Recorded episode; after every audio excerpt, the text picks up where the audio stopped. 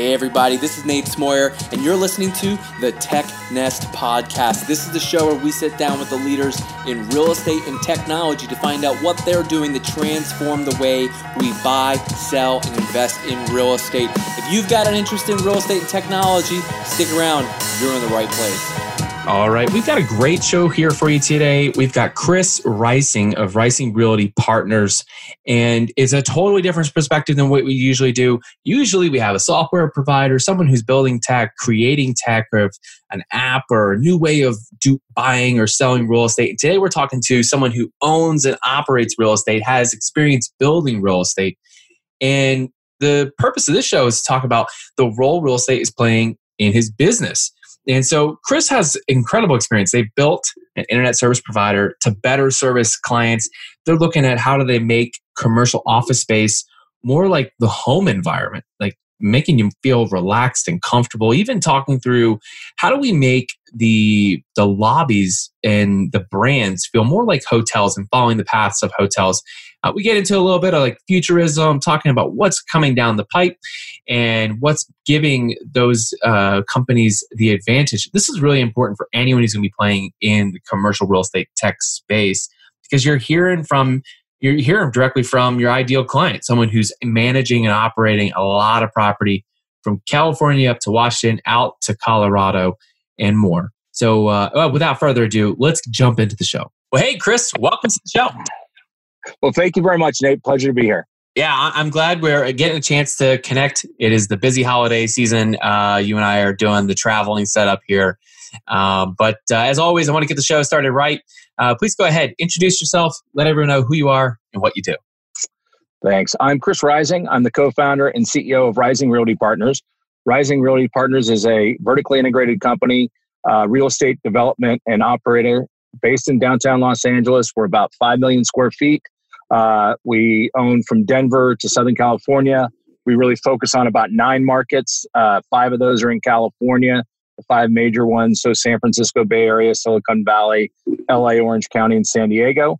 And then we focus on Denver, Salt Lake, Seattle, and Portland.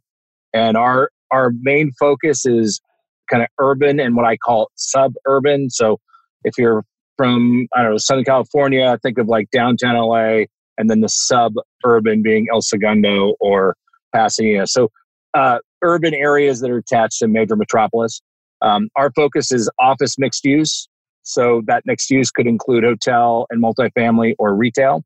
And uh, as I said earlier, we're, we're, very focused on adaptive reuse. We're not, we have a long career, uh, our long history with our company, especially with my father of ground up development.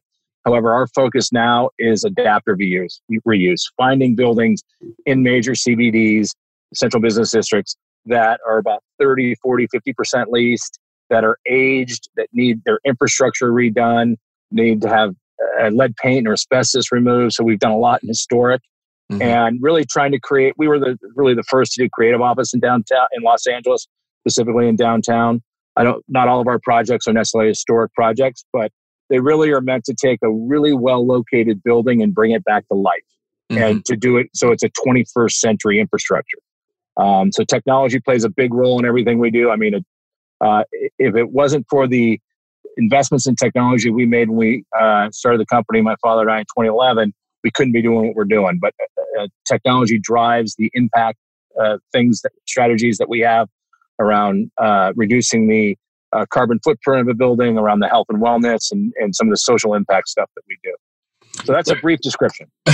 There's so much to unpack in there. Uh, so this is the real estate and tech show, and we almost, you know, I, I, I tend to steer first tech playing into real estate, but today obviously it's a little bit different because we're not talking about your software product or your tech product. We're talking about you know your your actually owning and operating the real estate, finding the improved or the, the alternate uses of, of buildings. Uh, so this is going to be fun because obviously now, you know, for all the tech vendors out there who are trying to get to you, they're trying to reach mm-hmm. you to solve your pain points. Now they get to hear firsthand some of those pain points. Let's let's back up a little bit though. First, you kind of grew up around real estate. That I did. You know, my father. Uh, I like to joke uh, with him. He was in 1970 was the president of Coto de Caza. Now, for those who don't quite know what Coto de Caza, It's a it was one of the Spanish land grant sites. It, it, uh, came about uh, to my father getting involved because it was part of the Pennsylvania Railroad bankruptcy. But I blame him today for the housewives of Orange County. If he hadn't done, if he hadn't done the water deal that allowed the development, they'd never have the housewives of Orange County because it all takes place in Connecticut. Wow. Yeah, and so I mean, so then you you've had a chance to see then, you know, because I'm not going to try and put a number of years on it. You still look like a young guy, so I'm not going to try and date you here. But you've had a chance to see a lot of changes over the years, and uh, from a distance, but also firsthand. Yep. Well, I, I will. I, I, don't mind saying I'm 50 years old. I've been in the business for about 30 years, uh, 25 years. Um, but I, I've been in the real estate business so long. I remember early, early in my career when I'd show up to a conference room and there would be ashtrays, cigarettes, and cigars for the meeting. So that's how far back I go, way before email. Yeah, yeah. Well, yeah. So this is going to set us up, and I just—that's what I want to do. I want to first set us up for the the the perspective here, because you know, especially from someone who's you you've so-called done it the old school way. You've seen it done the old school way. You've done it the old school way, and here you are talking about why you know basically why your company is succeeding is you're leading like you're seeing the advantages in the tech and this is sometimes where i i hear like you have the the new age and and you know on the cutting edge saying there's a better way to do it. And then you have some who will insist no we've been doing it like this for 40 years 50 years 100 years whatever. It mm-hmm. works. There's no need to change. And so i, I while this is a one-sided debate uh, i'm okay with that because that's the point of this show. But so this would be cool. Well, so go ahead, go ahead. well I, I want you to know i'm a very proud gen xer and i proudly will wear to the office my T-shirt that says "Okay, Boomer," because um, I, I, get so I can't tell. I go to certain states in this uh, in this country, uh, Texas. I go to Wall Street, and the cynicism and just the overall negativity. I mean, it, it sounds a lot like our president talking about low flow toilets or uh, not wanting or you know bring back the incandescent light. But uh, um, you know, we our company is very focused on what technology is doing to drive value. Mm-hmm. And mm-hmm. I just don't know how, you know, I started having to fight against people and say what we were doing was philanthropy or uh, it was just new wavy and it only would work in California. But I think the thing that crystallizes why what we're doing and what some of our competitors are doing uh, makes sense is when Amazon produced their RFP to 50 cities. And if you looked at what was in it, it was things around uh, carbon reductions. It was things about technology and bandwidth and fiber uh, uh, uh, availability of that. It was around uh, things around health and wellness. So when the major tenants that are that are dominating global real estate, the Amazons, the Facebooks, the Googles, the Apples are demanding this, I don't think what we're talking about is foo-foo. And I think what we say all the time is impact creates alpha. And impact to me includes all these technology strategies. Oh, that's that's good. Well, let, let us jump into that. So you you you kind of laid it out. You've got uh, property throughout California out to Colorado. Is that kind of what it where Colorado? Yes, yeah. We're. Uh, I was on a fundraising call today. I hadn't thought about this, but the fundraiser said, "Wow, you're in all the pot states." I said, "Okay, yeah, I didn't thought I didn't thought about this." Hey, I mean, together. there might be something there. You didn't realize there's a trend line that that coincides. we don't do cannabis, but I guess we we have an audience that that uh, approved it in those states as well. So yeah, so we're up in the, the Seattle area, and we're in Portland and Denver, Salt Lake, and then California.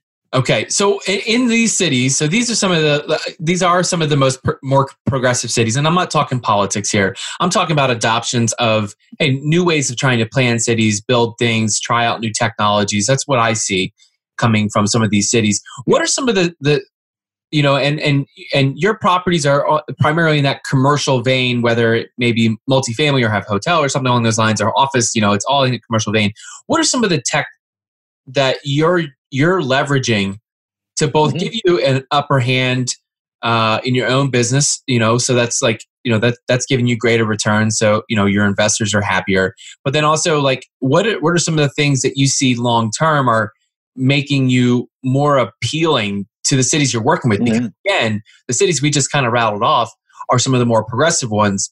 And from the political side, that makes it difficult to build mm-hmm. or change buildings or to mm-hmm. make adaptations. So you're you're having to work both sides, and I, I hear that as yep. extremely challenging. well, let me say first, our focus on adaptive reuse gets us out of some of the NIMBYism and not, you know, we, my, my father did, uh, when he was chairman and CEO of Catellus, did Mission Bay. So if you go to San Francisco, you go where the Giants Park is, or exactly right where the new Warriors Park is. They yeah. built all of that. They entitled wow. it, they built it. There's a street named after them there. But this iteration of Rising, we don't. We, we're not doing ground up development. Got it. And um, it's just, I feel like if you really care about the climate, kind of the worst thing you can do is build a new building. Because if you think about all the trucks and the cement and the steel, mm. but also because we have these great, we have this great uh, infrastructure in our cities, and we have a, buildings that are hundreds of years, or hundred years old or less, that could be repurposed and adapted. That's that's where we focus. But what I say a lot is we're only able to do this because of what technology has brought to the table. When we hmm. started the company, as I said, my dad ran two public companies, and I was at a public company with him, and we've done a uh, lot in real estate over the years. But in 2011, 2012, when we started this company, I give my dad, dad who's 78 now, a lot of credit. He said, "Chris, let's get a blank piece of paper, and let's pretend we're Gerald Hines. You know, Hines, the largest developer in the world. What, how would he start a company in 2011?" And we both said it's got to have a backbone of technology. So when we started this company, it was paperless. When we started this company, it was based on Google. I mean, we really, you look at our space, we look like a tech startup. Everything we do is, is, is around technology. And because of that, we're able to do things, whether it's providing a customer experience or dealing with the infrastructure we're building that a lot of owners can't do. And really, if you're a multi generational owner who hasn't invested in your properties, you can't do it all. You know, I see the Hines and I see the uh, uh, uh, the Brookfields of the world. They're they're competing in this tech stuff in a very big way. But that's not most of the real estate market. You know, most of the real estate market in these cities are, are two or three generations old, or mm-hmm. it was a business who owned it, and so that's the opportunity for us. Um, but let's let's go back to when I said we started this company on technology. One of the first things that we did was we bought a project in downtown Los Angeles called Pat, it was called Pacific Mutual Life Insurance Building. It was a B minus building that great great history. There's really three buildings to it. There was a 1908 building, and this is how history works, right? So in 1906, Pac Life almost blew up as a company because they had the earthquake in San Francisco. Mm. And but for a young guy running up there to grab the securities out of the safe, they never would have survived. And the board of directors met and they said, okay, we got to build an edifice for ourselves now. It's not something that can never come down in a place that doesn't have earthquakes. So they chose downtown Los Angeles. so they didn't quite know. But they built this 1908 building. And then 1922, they built, the, built a beautiful 12 story Beaux Arts building. And then in 27, they built the first underground parking garage. And when we bought it, they were all put together. It was about 320,000 feet. Uh, and when it was about 50% leased. Well, one of the first things we did was start to tear out the asbestos and lead paint um, uh, and, and, and we were that, that was okay. It's it's it's it's an issue to do, but we're pretty good at it. But in doing all this stuff, we started. We, we didn't change how we operated buildings from when we were at Maguire Properties or at Catellus.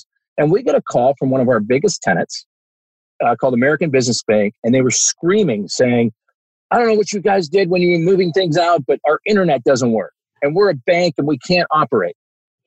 And I took the approach of, "Well, great, call AT and T or Verizon. What do I have to do with that?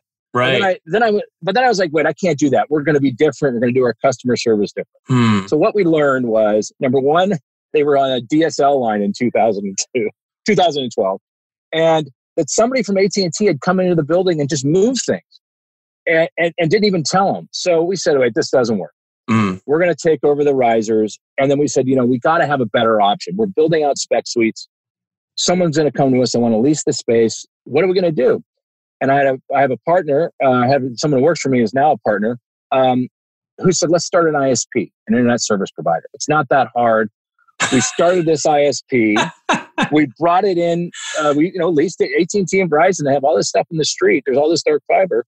And then we brought it into the building. And then this person and my partner, Mark Gittleman, uh, in our, we, car, we created a business called 5x5 Telecom and what we do is in all of our buildings, we do vertical and horizontal runs of fiber.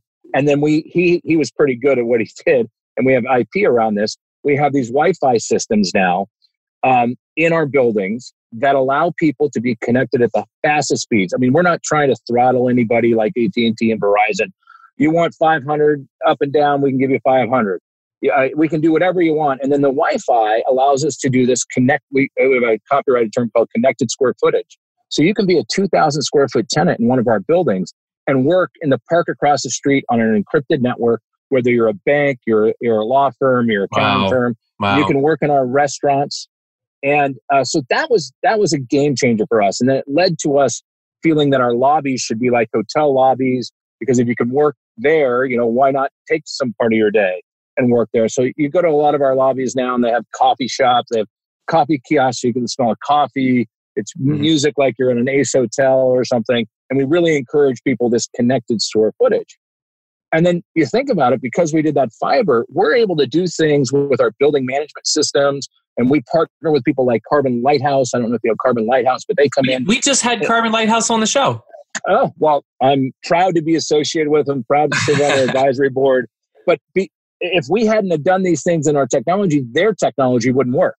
So by doing the fiber, they're able to wow, monitor wow. every everything in our, in our building. So that's how we get to where we're at. So it's a very long-winded way to say that you know I give my dad a lot of credit that a guy at the time who was in his late 60s said, you know what, I may not totally understand what we're doing, but I see where the world's going. Let's do this together.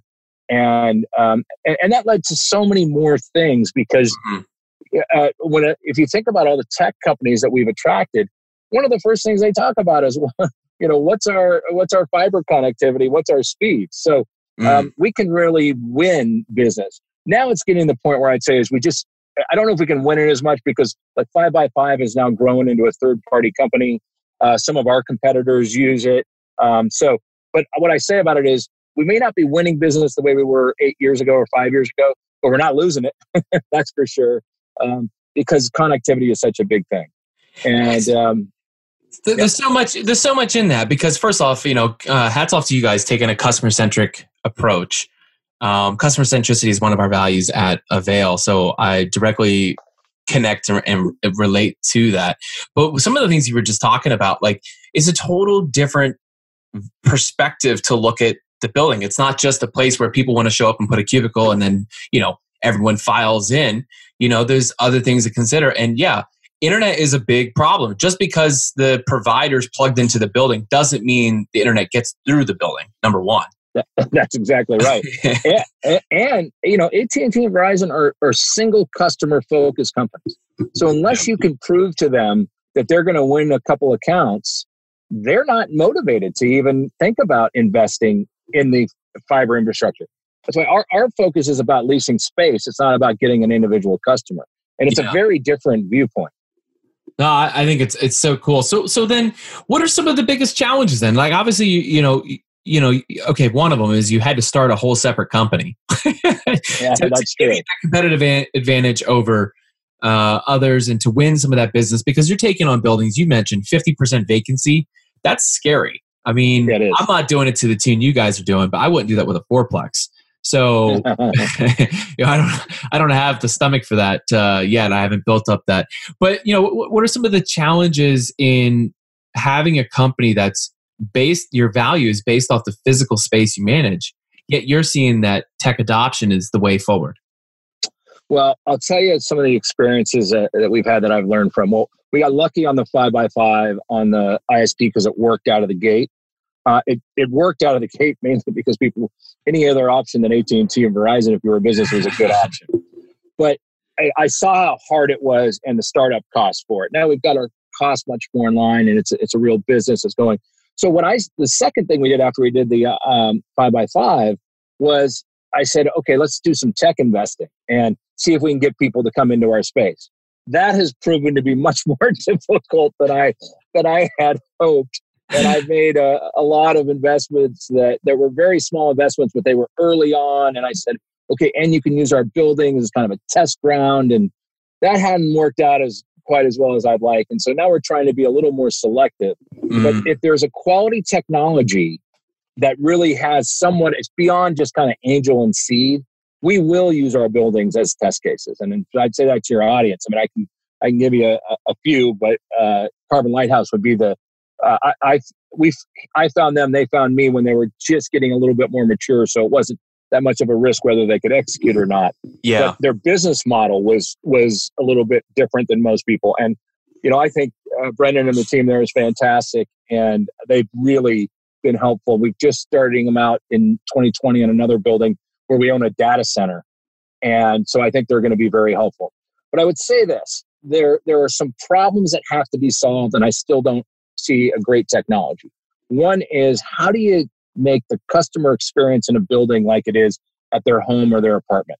So, for instance, like this sounds kind of si- silly, but you know, people want to be able to get their DoorDash or Grubhub up in their office space, and that sounds like it should be easy, but it's not easy when you think about, especially in CBDs, the cost of parking mm-hmm. and the time it takes for someone to bring food and park. You think mm-hmm. about the security issues we have to have. I mean, are we're really going to let someone carrying a $15 lunch just kind of stroll through security and go up into an office. Just because they got a um, uniform, letting them on in.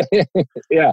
So, so there are ch- nobody has come up with a, a something uh, that I think really works from a software customer interaction. And I was really hoping that one of the things that was going to be a positive light out of WeWork was that they had some great tech about how to manage all these people who are leasing desks.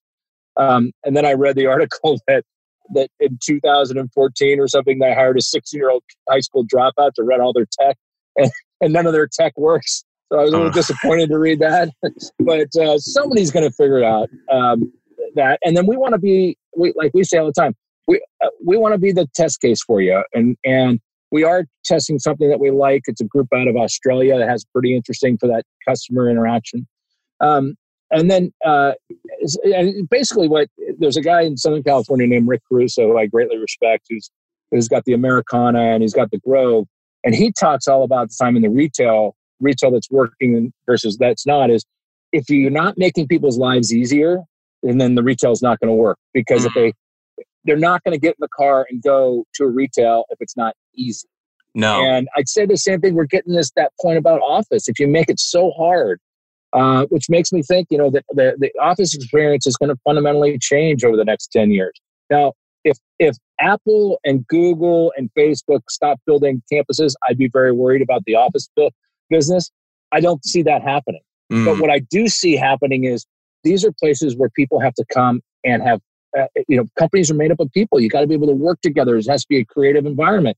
And you have to like throw out some of that boomer mentality that like it really matters what time you showed up you know, or that you drove an hour and a half just to be there in person. You have to have times to meet. You have to have central places to be. But I think the days of of, of big uh, office tenants are kind of going away. I think mm. uh, they're going to be smaller relative to their overall size, and they're going to have connectivity and use technology in a way to create efficiencies. So when I'm talking to anybody in the technology space, you got to make people's lives easier, whether that's you're you're lowering my operating expenses, you're making my te- you're allowing my tenants to communicate in ways they hadn't before, you're uh, you're pr- providing a, a, an experience that people can, that is unique because they can only get there at, in that office space. So we've gotten this whole technology. I really started early. I was a big jump into the to the blockchain. now I'm learning to be a little more patient with it all. Um, but it's hard because the, the, the, millennials and the Gen, especially the Gen Zers, don't have much patience for the old way of thinking and the old way of doing things. And um, I, have been running. If you want to ask me another question, but I was going to go into one other story that I think. Yeah, yeah, yeah, yeah. So when I was at, uh, younger in the business, in my late twenties, early thirties, I worked for a gentleman named John Cushman, who John Cushman is the grandson and the grandnephew of the Cushman and Wakefield. Mm-hmm. And John worked there forever, and then he started his own company, Cushman Realty. That's where I worked with him, and then we merged back with them. But I'll tell you, there's no better leasing broker than John Cushman in his day. I mean, he's amazing. But let me tell you, here's the stark difference. When I started working with John, his relationships came through his boards, through his YPO, through Boy Scouts, and we would go meet the CEO of uh, Merrill Lynch or you name the oil company. And I'd be there carrying the briefcase, and we put together a market tour and it would be John, the CEO, and me. And that would be it. Maybe there's a CFO. And I could tell you that that office requirement was going to go to one of three places near the CEO's home, their town club, or their country club. And the amount of time that they would joke about, oh, where are we going to put those people, blah, blah, blah. I will tell you today, it's a fundamentally different experience. Office space today is a recruiting tool. It's mm-hmm. what people use to di- differentiate themselves. It's almost as important, if not equally important, as how much someone's getting paid or what their benefits package is. And when we do tours today, it's five to 10 people. It's almost always uh, uh, women and men, and it's almost always around HR. And when you look at office from that perspective, it's radically different. So the old it's ways so, of thinking just don't work. I, I, I hate to interrupt you, but you're so right. So Hunter Walk, little known name in the, the VC world, uh, he, he shared out a tweet that I captured the other day. Like this is like five days ago or something like that. I don't even know. And apparently, in the early days, Airbnb started paying professional photographers um, taking photographs of the office. So they, they started like what you're talking about, like leveraging yeah. the office as a recruiting tool. They started taking professional photo- photographs of the office just to give it that vibe that they were trying yeah. to attract. It hadn't it hadn't been there yet. Like the the cool factor wasn't there yet, and they were doing exactly what you're talking about. And you know, it, it's one thing if you were just saying this, like spouting it off, but I mean, you, you're you're you're you're you're saying what's already been proven to be true like yeah. it's already worked yeah. like if if i can as a real estate agent attract more showings by having good photographs why can't a, an office yeah. or a company who puts that little bit more into their space where i'm going to spend at least a third of my life throughout monday through friday to make it more fun or enjoyable or relaxing or less anxious you know and stressful like well that's yeah that's a powerful recruiting and, tool and if you think about how, how, how does an employer make their life easier for their employees? One of the things we work on? How do, how do we get instacart delivered to if you drive a car it can be put in your car at your office space so you don't have to worry about it coming to your home or your amazon packages or or or if they're your dry cleaning you know? Uh, the thing about I, I get a lot of pushback from equity sources saying why does everybody have to have a gym and lockers and showers? I'm like because we're trying to make people's lives easier. Mm, you you used to you, you used to be okay saying, "Hey, look, I got to get in my car, I got to drive to the shopping mall, and I'll do my shopping there, and then I got to drive to my office, and I'll work there, and then the way home, I'll drive and pick up my dry cleaning, and then I'll drive home." Well, in any major city today, you just I it just takes so two, long. Hours. It takes so long. You can't do it. I've never lived in a center city like I am. I am now in Chicago, and so like all a lot of the issues I've had the pleasure of talking with people about I actually get to now experience the pains like package delivery. We have a package delivery room that's also the dry cleaners.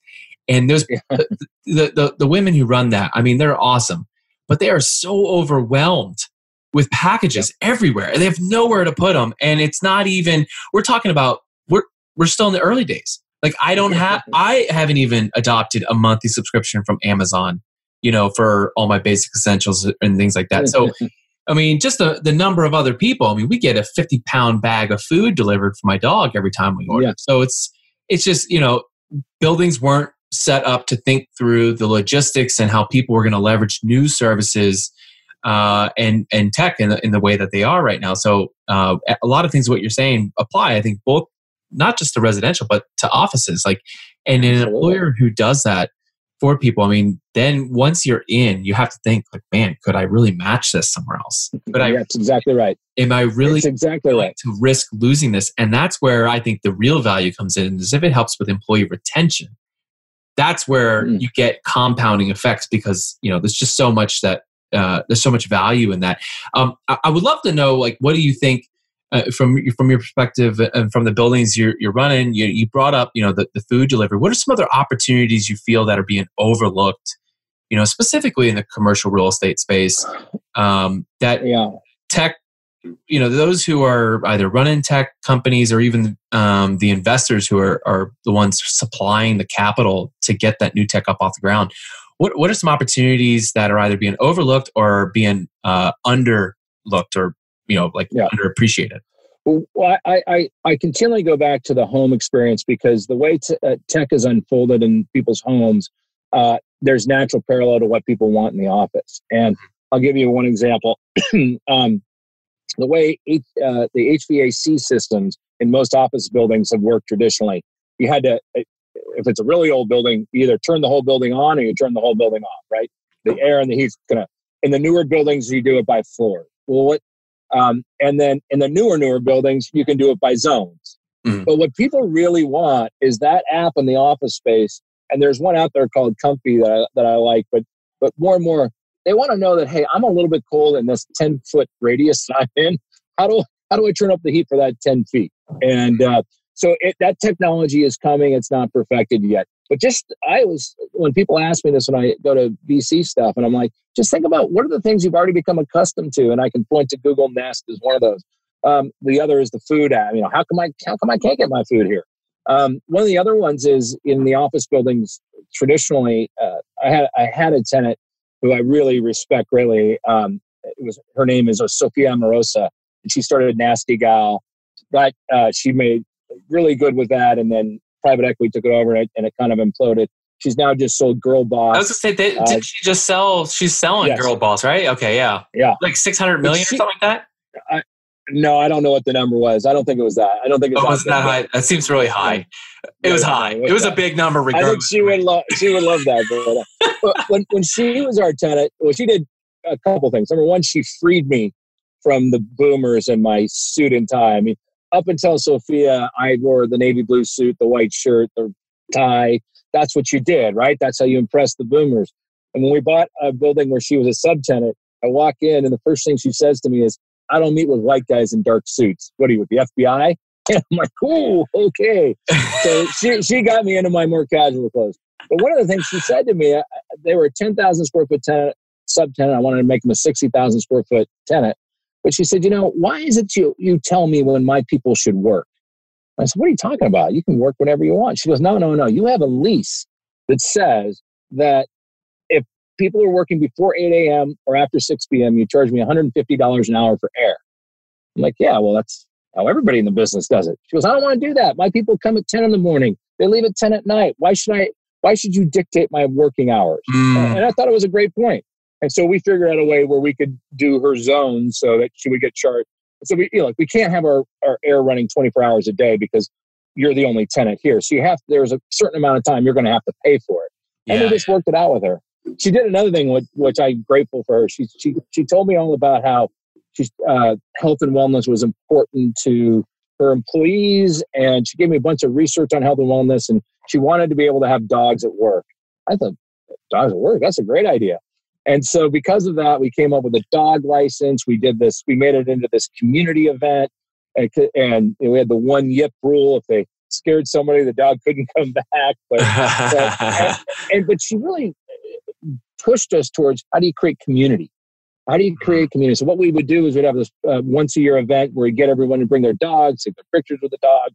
And we started oh, raising cool. money around pet issues. And um, and what I found was I, I think of the old Seinfeld where Kramer couldn't stand it that people would get in the elevator and they wouldn't talk to each other.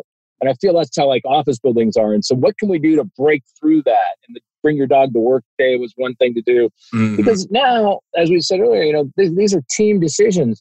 So when someone's going to leave your building, if they feel like they're a part of a community, there's a lot, there's a lot less chance they're going to move to a new building. So uh, mm-hmm. these are all things that have come out of it. But none of this would be possible without technology. And uh, I think about it every time I walk into a building, especially when I'm out fundraising, and they make me sign in with a piece of paper on something. I'm like, does anybody ever check this? I mean, if you're relying on that technology, whew, no, no. Oh, do, do, you do you use a sign-in system? Do you have one you built yourself? Yeah, we no, we don't do. We've stopped the building ourselves stuff. We use Envoy. We really like Envoy. Envoy. Yeah. Everyone uses Envoy. I mean, I keep yeah. running into it every building. So yeah, what are some of the other um, you know tools in your stack that you're willing to share that so people get an idea of hey if you're I'm running big office buildings or yeah. for the vendors that are listening too, they get an idea of like what what your stack is looking like. Well, on the property operations side, you, you really have there's maybe there's more, but there's really two options between Yardi and uh, MRI. We tend to use Yardi for everything that we can. We have some LP partners who like MRI. Um, but we like Yardi because things like VTS, View the Space, um, they, yep. they fit into Yardi very well. Mm-hmm. So the way we run our company is we use Yardi as, pro- as property management and investment management. We use VTS for our leasing. We use Asana because we have a no email rule inside, internally. and now if you're on an email with an outside person, that's that's okay. Wait, pump the brakes email, here. You have a no yeah. email rule internally. Yeah. So a lot of people I know like Slack. I think Slack's noise, but um, it just creates more noise. Nothing against the people in Slack, good, all that. We just don't use it. But what our view, what we have a policy that if if you were going to send an email to another rising employee, you can't do that. It all has to be within Asana. And if you're working on a project, there can be no email interaction. It has to be within Asana because you can't track email. You know, the problem I have with email, it's just it's always somebody else's to-do list, right? If I open my email, it's all these people want me to do something. It's me so, giving you work to do. It's not you doing yeah. the work you need to do. That's right. Exactly. So that is true. That is true. Within Asana. And then we're also a G uh, a G or G Suite based business. So yep, we yep. use we we use Copper uh, as well. Um, what is Copper? Copper is a CRM. Uh, okay. So it integrates with your G Suite, and that's what we use for our fundraising. I have found a new. Uh, that's not not new. You may have heard of it, but because I do have a lot of email that I get. That, but we try to keep that from outside sources. I don't know if you've found Superhuman yet. Have you used Superhuman? I keep no, but like for the last few weeks, I keep seeing people talking about it, and I don't know why. like suddenly, I'm seeing people talk about the Superhuman. I mean, I'm not into the email text space very much. you know, I, I, try to stay out of everything I don't have to know. Uh, real estate's enough, but yeah, I keep hearing a lot about this. Yeah, well, these are all things that we use for because I'm just trying to get efficient and I'm trying to take my life back. And I, mm. I find that if I use the Apple Mail app, well, I can't I can't schedule that email to come back. Well, Apple Mail is garbage, so I'll just yeah. go on record saying that. Yeah, yeah, and Google is fine. I get it, but I but I do I do see some. They're, they're always like six months behind, so maybe they'll catch up. But but yeah, um, but Superhuman is a great tool. But um, here's the bottom line: is that you and I are doing something that right now that is like right out of the Jetsons. You're at a, you're at a place in northern Washington where you said you didn't think the fiber was all that good. I'm in my car, pulled over in Pasadena, California, in the rain. I'm on my iPad and we're doing a Zoom call. That's right. Now, if if anybody doesn't think that this interaction isn't going to change the way office space or retail or hotel, then they're just missing the whole thing. They're just, mm-hmm. and the world's going to pass them by. And, you know, I think it's going to continue to lead to big problems in our society if we're not adjusting to this quickly. And, and so that's what we try to do in office and retail. And that's a lot of technology I, we use. I love it. I, I love it. I mean, it's going to be hard for you to answer, but maybe, maybe not. Maybe, maybe you'll have a clear answer. But you know, as you're moving forward, I mean, we've had so many changes already in how uh, people expect to be able to do business, and obviously how you're looking at that as what are my opportunities to better serve people. Um, we talked about before the show, even um, about Dror Poleg's book, and he's been on the show. Mm-hmm. One of the things he outlines very early on in the book is as yields become tighter, you have uh, many businesses are moving into more of an active approach than a passive approach to increase the returns on their buildings and properties. Mm-hmm. So, what is what are you guys planning on doing um, moving forward? So, you've already seen the writing on the wall. Technology is going to help give you the edge. Being active is going to help give you the edge. What are you going to continue doing or do differently moving, you know, into the next five, ten years? That's going to set yeah. Rising apart from others. Well, that's a, that's a good question. Virtual Drawers book is the single best book I've read in 10 years on real estate. Um, I think it'll be reading in the newer real estate classes at the graduate schools. Um, he has thought through every asset class and how technology is changing it. Hmm. Um, I also like that he has a has a millennial take, so there's a lot lot of optimism about things that uh, that I find encouraging, and why I like being closer to millennials than I do boomers. Um, but I I think the challenges that we're going to face, um, uh, I think there's going to be a lot of have and have nots, and so Oh, um, yeah. I, I, I think the multi generational owner is in a unless they are really focused on it, they're being left behind very quickly. Um, and then I think there's going to be an authenticity that we can bring. I don't as much respect I have for Blackstone and Brookfield. They are so big. They are so big. How authentic can they be in these experiences? You know, and I think they recognize that that once they're trying to do a lot of VC investments. But I think the challenge we're going to continually face is how do we connect people to the real estate they're in every day? How do we make their life easier? And and I just see, I said this to Dror the other day. I said, I see the office and the multifamily reflecting the hotel. That the services that you get in a hotel, people are going to look at office and multifamily with those same kind of brands. It's like you go to Hilton, there's 20 brands, right? And but each brand has a meaning to an individual. I think that's going to be office, mm, and I think that's going to be multifamily. Um, interesting. Um, but but I also think the market is so big in real estate that even the biggest brands have very small market share. Oh. So there's a lot of opportunity. You know? Yeah, uh, I mean that's that's so true, and and you're, you're not you're not wrong, and this is why I think that uh, I, I try to convince all my friends. I'm like, guys, look, I know there's all these other things, but it's the world's largest asset class. Like, imagine being in the early stages of the tech that's going to reshape that.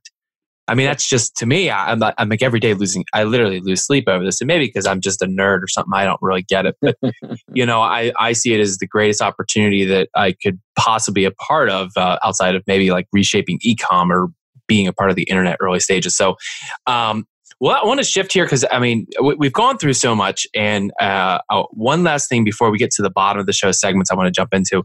I want to talk about the amount of funding that comes into the space. I always make mm-hmm. a point to get into this because um, th- you know, there's a handful of different narratives. And I think right now, and I'm dating this episode, but that's okay. Um, you know, right now, there's a lot of talk about are we in a bubble and they want to relate it back to WeWork. And then you know, they were they're always pointing out some of the I- IPOs that didn't go the way people wanted. They're looking at Uber, or Lyft, or things like that. So, um, first off, uh, why is there so much a focus on pumping money into real estate tech right now from your perspective? And where do you see it going from today into the next few years uh, as far as like how much gets invested and where that money gets invested? Mm-hmm. Well, I think the reason there's so much money uh, being pumped into prop tech and to and to real estate as well uh, in general is because we have negative interest rates in Europe. We have negative interest rates in Asia. Uh, people are starving for return. So people are hoping that they can get their 15 or their 20 out of a VC investment, get their two or three X. They're hoping in real estate they can do the same thing. So we just have a lot of uh, pent up capital out there, which is driving uh, higher asset values. There's no yeah. doubt about it. And trees don't grow to the sky. We are going to have um, we are going to have a recession of sorts. It just I'm starting to hear things now that reminded me of 2007 or reminded me of of of night of 2001. So we, we, we are going to have some. I think the problem is that the Great Recession was so horrific, and and, and it was such a devastating blow to real estate yep. um, that people think recession, they think that kind of recession. Yep. You know, I lived through the early '90s. Painful. I remember my dad in 1992 giving speeches saying, "Stay alive till '95." So you know, we've we've been through these things before, and we will we will again. That's going to happen. So that's one thing I would say, and I and I do think that um, that uh, that you're going to see some corrections. I actually took the Uber and the Slack and um, those IPOs, and also WeWork not happening. And then there's another one that didn't happen, which was the Endeavor, the uh, uh, the, the talent agency didn't happen. I think that was a sign of some restraint out there in the marketplace that people are like, you know, this whole idea that I'm going to pay on a 20 multiple and one day you're going to make money. No, no, people are like, I want to see people make money, which quite frankly made me feel good because I was feeling uh, in January and March, I've been pretty public I didn't think WeWork was going to work because I, I, it was just an arbitrage, you know, we get rents here, resell them here. I just, I'd seen that before. But about March, I was feeling dumb. like, what am I missing here? and so I'm not saying there was a lot of people in real estate who had the same view. So I certainly not clairvoyant about it or anything. But I just, it, there's some fundamentals. And real estate's a supply and demand business. It yep. is, always will be. And I think that's the biggest risk we have is that we're going to have too much supply, mm. uh, not enough demand, and things are going to drop. And it's going to happen in the VC world. I mean, I, I will tell you what I'm seeing right now in the prop tech is too much duplication. There are too mm. many companies getting funded with too much money trying to do the exact same thing. There's so going to be consolidation. Be That's what it leads to. Yeah. It consolidation, or just or just gobbling people up, and maybe people just lose their investment because somebody was just better. Yeah. You know, and, sure. and I also see we are right at the right head on in the beta VHS battleground in prop tech.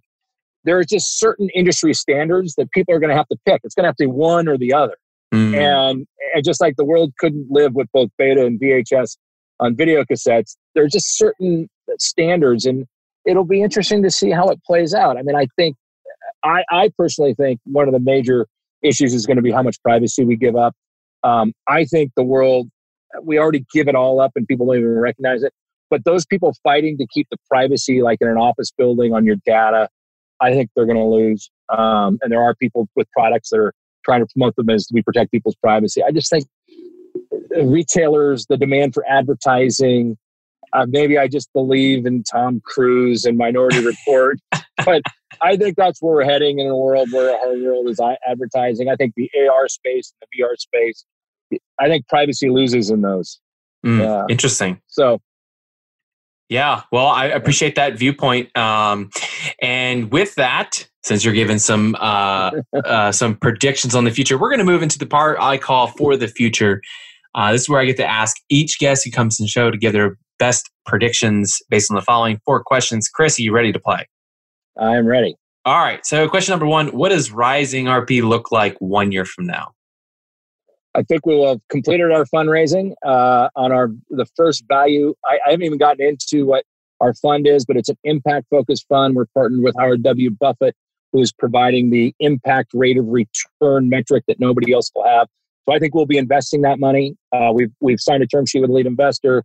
I think it's totally unique. The KKRs and the T, uh, TPGs Rise Fund, none of them have the metric uh, reporting that we have. So I think we'll be out investing that money. We'll, we'll have our, our close at the end of next year, our final wow. close. Yeah, I mean that's a whole separate episode. We gotta wait until that. that's cool. That sounds exciting. So, I mean, you, you, talked about a little bit about the future of the housing market. So, question number two: What's the future of the housing market look like one year from now? Yeah, I think uh, in in states and counties where people want to live. Uh, so, I mean, it's not just certain ones in California or Seattle or uh, some of it, but in places people want to live, I still think you're going to have an un- unbelievable demand, and I still think you're going to see uh, housing prices go up. And places places where people that aren't in demand, you're going to see this big drop. Yeah. And I just think it's a the millennials are choosing uh, cities that they want to live in. It's all across the country, but they're definitely not rural. They're definitely not rural, and they're really not. If you don't have some major amenities. I mean, if you can't get an Uber or if you can't get your Grubhub, millennials and Gen Zs don't want to live there. Yeah, that largely is the truth. I will have to say though, however, I've been looking, I've been eyeing this property that's out uh, up here in Washington. It's an acre and a half with like seven different outbuildings and a giant barn. It's 45 minutes from all the conveniences, but I'm not I'm not like 50 years old yet, man. I don't want to be all the way out there. well, I, I want that. I don't want to be out there. I, I, I want that one day. day, but not yet. So I, am I'm, I'm I'm eyeing it up of like that's my prize, but many years from now. Um, question number three: What's one industry trend you think will continue, but you wish would go away? One industry trend I think will continue, but I don't like it that much. Uh, hopefully it's having to tell people where we are in the cycle. Ooh, this trend of everybody trying to guess where we are. You can't guess. Mm-mm. It's going to happen. You got to be ready for it. And that's what I tell everybody. It's just, I can, I lived through all of these. And at the time we were going through these downturns, nobody knew it until it was too late. So don't get over levered. Um, you know, make sure you're doing things for a long term point of view, whether it's doing a tech, uh, doing a VC, if you, if you're a founder, you gotta you gotta have a runway and you gotta look for that. And so yeah. the, i guess the trend is that people stop thinking that the world has changed it hasn't changed in that regard. It's changed in other regards but it hasn't changed in that regard. So i, I wish that would just go away. And yeah. we could you know 2020 has a lot of who knows? Impeachment election Nobody knows. Wars. Nobody knows. See, this is this is my ploy. See, I get people like you on the show, and then I get you know you you're getting all kinds of data inputs I'm not getting. So I, I, I get all the predictions. That's just where I'm at here. I just want to know. Everyone else tell me. Uh, all right, question number four here for the future. What's one thing you believe will dramatically change or fade away in real estate as a result of technological advances? Uh, what I think will go away are the fobs and the key cards. Oh, okay. It's all going to go. Whether I mean, I just stayed at a Hyatt, didn't even have to check in line, didn't have to get a key card all on my phone. I think that's going away in office. Oh, okay. Your, like your Apple Wallet. Yeah, it came to my Apple Wallet and there. So the key fobs that we've had to have, or the or the cards to scan into the elevators. I think those are going away, and they're going away very quickly. Wow. Okay. Yeah. I mean, it's a small thing to think about because it's just an extra card, but it changes everything because it's sensors. It's a frictionless environment from the moment you walk in the door. Well, going back to the privacy, people don't realize to get that fob, you've basically said to the landlord, "You can track me anywhere" because they all have sensing devices on it, and they know exactly when you're in there. There's yeah. some articles I just seen come out about that that uh, people didn't yeah. realize. Every time they were getting into their apartment building, it was a exactly. data. But uh, if you want the security, I suppose that that comes with that, or could come with that, or convenience. I mean, I think when it's all said and done, it's a matter of convenience. If I don't have to pull out a, I don't have to carry a physical key, I don't have to carry a fob. It's on my watch. It's on my phone. It'll be on my contact that we're going to get in a few years. you know. Yeah. Very cool. We're going to move into the last three here, uh, and these are questions more about you, so our listeners get to better get to know you. Uh, first one is, what are you reading? Well, I just finished Dror's book, which is fantastic. Mm-hmm. I'm a big science fiction geek, so uh, there's a series called Silver Ships that I love, and now I'm into the the Lost Starship series. So I love that. I'm also reading um, uh, uh, uh Ryan Holiday's book on Stoicism. I'm a okay. believer in Stoicism. Um, I, am a huge Kindle or iPhone. I read my iPhone Kindle, um, but I like to have two or three books going at the same time. Mix yep. kind of self help uh, biographies, uh, nonfiction, and fiction. And yep. and I, I'm a huge Audible guy. I listen to everything I can listen. I always my book purchases are like the old hardcover now because I always buy the Kindle and the Audible. So, yeah, see, I get the I do the well. I used to do Audible. We switched over to uh, my wife and I switched over to Scribd because it's ten bucks unlimited. Now you don't get uh, all the new releases, but I'm like, if you're if you're doing three four books a month, I was like, well, that's that's easy savings right there. But uh, I end up buying a lot of the paperbacks if it's good enough on uh, audio because I want it then as a resource. I'll go back to it later on. So yeah, yeah very cool. I'm a big user of, of Kindle Notes though and highlights, and then just if you need them, I save them as PDF. But they're always there. They stay with the book. So anytime you want to do re- have your research out. So I'm a big believer in that. Yeah, yeah, yeah. I, I wish I did that. It would make moving a lot easier. Uh, question number two: Who are you learning from? Boy, I, I learn a lot from millennials and Gen Zers, and and my I learn from my kids. I learn from um, I, I, I just learn a lot from people by trying to stay engaged and, and taking the attitude I don't know things as well as I think they know. I mean, my whole I guess our whole life is a test once you get out of college every day. But I also realize I can fail some days. So you know, I just I just try to learn from everything I can. I'm big into reading uh, uh, news feeds. So I try to get a lot in there, a lot of different points of view. Um, if I was going to say within real estate, I mean, I, I, go back to Dror's book was big, but also the guys from Fifth uh, Fifth Wall Ventures. Oh yeah, you know, they produce some amazing product uh, or, or, content. Um, Camber Creek. So I, my view is I've got my little window into the world that I'm in, and I should know that very well. But I got to have be totally open to everything else because it's changing too quick. There's not going to be one person who knows it all. Yeah, very cool. Last one here uh, of the last three. Uh, what inspires you? Well, I mean, I think my my wife and my children inspire me. I really do, and I, that's kind of a cliche because when I was younger, I didn't. I would say that I didn't really mean it, but today, I, you know, I really mean it. I think my father and his legacy inspires me.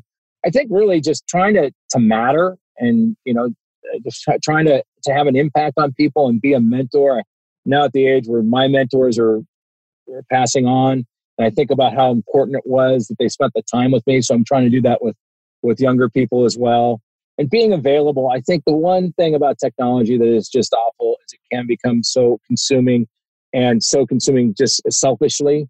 Yeah. So trying to be more available for for my when I'm home, I try not to be on my phone as mm. much, but it's a losing battle sometimes. But I but, but trying to be more available. I, I really, I, I really appreciate that uh, that bit because it is tough sometimes, and uh, I've been trying to do that while while out here in the Northwest. I went, went and got lost in the woods yesterday, and it felt good. I love tech, and it's good for our lives. I feel like it makes things so much better uh, and easier, you know, day to day. But there's also being available. That's I think that's very aspirational and, and uh, admirable. So, um, Chris, this has been awesome. I, appreciate everything you had to share. I think you gave us a, a, very unique perspective that we don't typically get on the show. We're usually from the vendor side in, uh, and here you you know you're using the tech, you're buying the tech, you've invested in the tech, you see the future of it, where it's going, and how it all relates into building a successful real estate business. Whether you just started from ground zero or had a little bit of a runway, uh, you see it as the advantage moving forward, regardless. And I think that that's a, a valuable perspective. I think a lot of our listeners will gain some value with. But before we we head out and close out here, now for those who want to either get connected with you, learn about more about Rising or, or and the other products and services you're working on, where do they go and how do they do that? Well, I, I appreciate that. So I my Twitter handle is at Chris Rising. So C H R I S uh, R I S I N G. I also do a podcast. It's called uh, The Real Market with Chris Rising. You can find that on Apple Podcasts or any of the other podcast platforms. And then I do a blog that I, I, I really am all about uh, trying to communicate both with my investors, my audience. So I do the podcast and the blog. Uh, every two weeks, there should be some new content that I do my best to solely write. I do have help with some of my team members who are doing the same things that I'm doing. So mm-hmm. we get some some some of their input as well. Um, and then our, our website is risingrp.com. Uh, yeah. So pretty available. And I want to just give a plug for your podcast too, because I wasn't going to let you get off here without plugging your podcast. you know, for, for those, if you listen to my show immediately, if you're not already subscribed to Chris's podcast, you need to go do that because the quality of guests and the level of interviews that are on that show are truly second to none. I mean, CEO, founder of Crexi, Lease Pilot, you know, Brendan Wallace from Fifth Wall, uh, co-founder of Kaveen, and it just goes on and on and on. Um, there's just amazing uh, amount of talent there. So uh, you should go listen to his podcast if, do, if you do nothing else following the show. Um, Chris, appreciate everything you appreciate it. share with us. Of course, yeah, and uh, you know, um, you know, keep me posted. I love to hear when, when you're when yeah. you start uh, deploying that fund that you're pulling together. You know, keep me feel free to keep me in the loop. I love to hear about the success of that moving forward. Um, and until next time, when uh, I'm traveling back to the Northwest and you're in a in your car finishing up Christmas shopping, let, us let, stay in touch. But uh, appreciate all your time. Thanks so much. I, I appreciate it. And, uh, happy second day of Hanukkah to everybody and a Merry Christmas to those as well. Well, that's it for today. Thanks so much for listening to the TechNest podcast. Hey, don't forget you can get on the email list so you never miss an upcoming episode. That's technest.io. That's T E C H N E S T.io. Get on the email list. Uh, go to the App Store, whether you found us on iTunes, Stitcher, SoundCloud, wherever you found us. Leave us a five star review and share it with your friends. And if you've got a guest or someone that you'd like to recommend, or if you think that you'd be a great guest on the show, hey, send me an email, nate at realteampanda.com. That's nate at realteampanda.com. See you guys later.